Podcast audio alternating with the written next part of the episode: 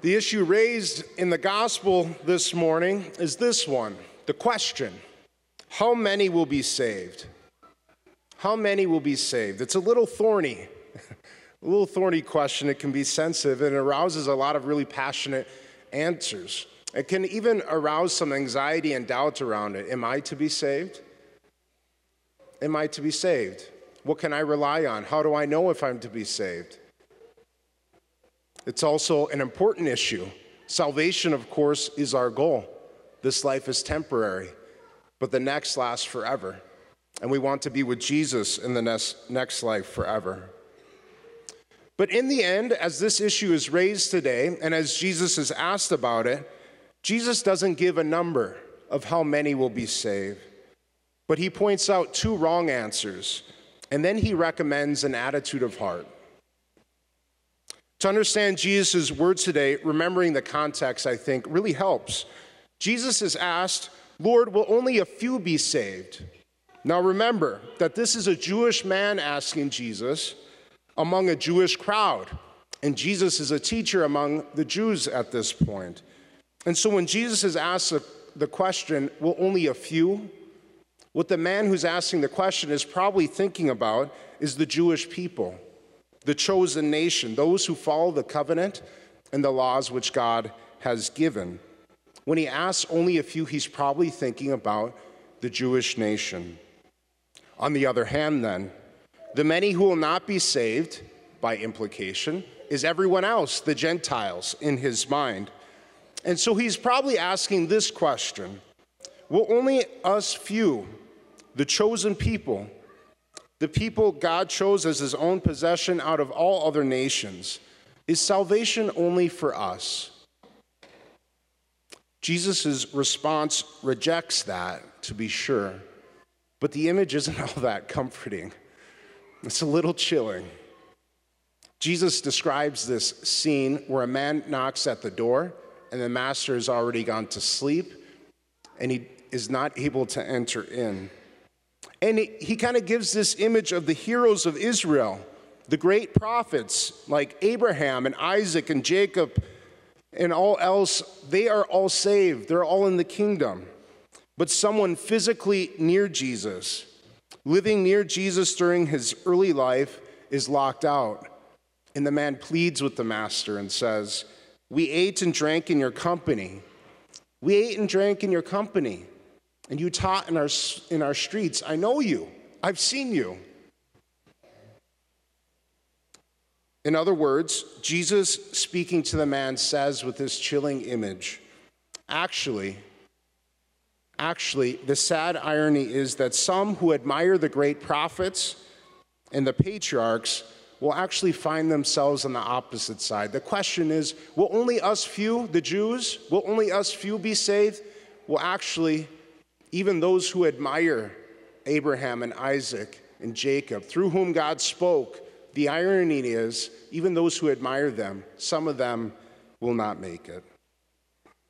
Again, it's a sad and chilling image, to be sure, but don't misunderstand. It's not meant to discourage in any way. It's not meant to discourage in any way or cause anxiety about salvation. It's supposed to do precisely the opposite. What's being rejected in this image is the idea that salvation rests on some sort of status. The idea that salvation rests on some sort of status. What's being rejected is the presumption that because I'm part of this group of people, or I'm this ethnicity, or I've made these accomplishments. I don't have to worry now. I got it in the bag. Salvation is mine. That's what's being rejected. It's good news. It's Jesus' response is good news to reject that because it opens it up. One's not excluded for superficial reasons, like being part of a certain group or having certain talents or having a certain personality. That's all rejected. The man comes to Jesus and asks, Who will be saved? Just us few, the chosen nation, this certain group of people? The response, No, not just you. And don't rely on that. Don't rely on your little status. Don't rely on, on physical nearness. Don't presume on it. Strive to enter the narrow way. Now, what's this narrow way? What's he talking about? You'll remember that the gospel gets going with this statement Jesus passed through towns and villages, teaching as he went and making his way to Jerusalem. That's how it all gets started. The gospel states he's on his way to Jerusalem and teaching and preaching. The irony of this whole conversation, as Jesus is asked about salvation, is Jesus is on his way to accomplish salvation. As he's being asked about this, as he's responding, he's going to do it. He's walking the narrow way, he's entering the narrow gate, going to the cross to die and to rise. As he goes to accomplish salvation, some try to stop him. Some call him crazy. Some try to make him into something that he's not, like a leader of a rebellion. And some just outright dismiss him. But Jesus still walks the narrow way. He still goes to Jerusalem. And the narrow way, then, for all of us is to go to Jerusalem with Jesus. It's not about numbers. The narrow way isn't about numbers. It's not some kind of Pelagian on my own effort or on my own accomplishments. It's about going to Jerusalem with Jesus. As Jesus says elsewhere, to pick up your cross daily and to follow me. Discipleship with Jesus, to follow Jesus. That's what the narrow way is about. Not about numbers, not simply about effort. Effort's involved, of course, but about discipleship with Jesus. Jesus' response then no, not just you, don't presume on that. Don't try to guess how and when and how many and who.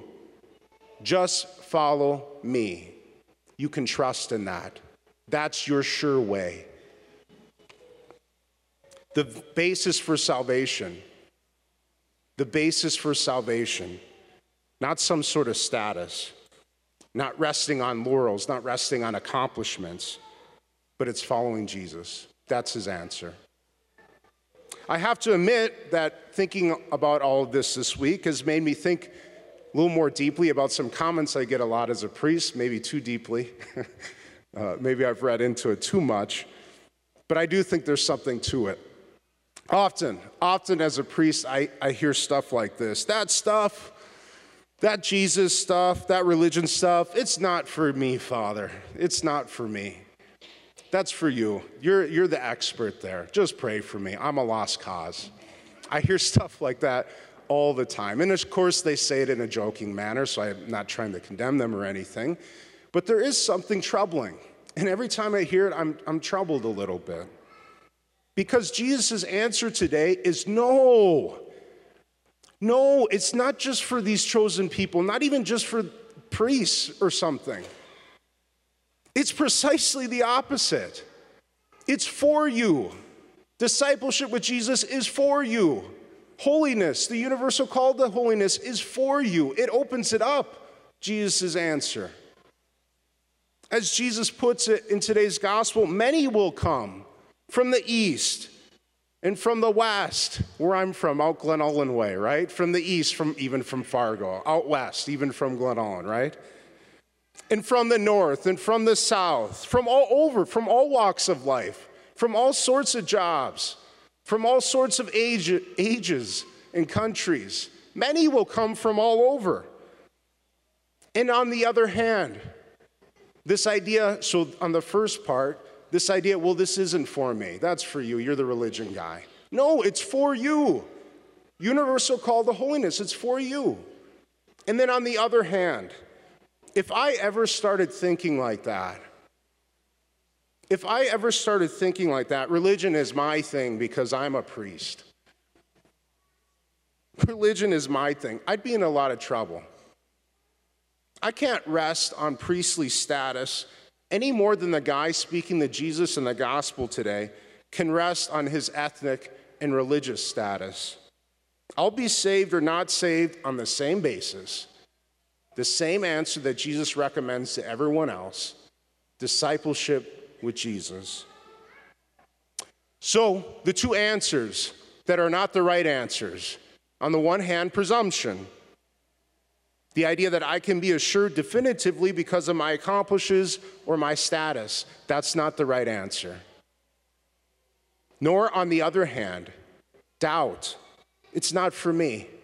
This thing isn't for me. That sort of doubt or, or an anxiety, I don't know. That's not the right answer either. It's precisely for you. The invitation is precisely for you. The answer Jesus gives to the question, how many will be saved, is not a number. The answer is discipleship with Jesus. The attitude of heart is not presumption, but it's gratitude.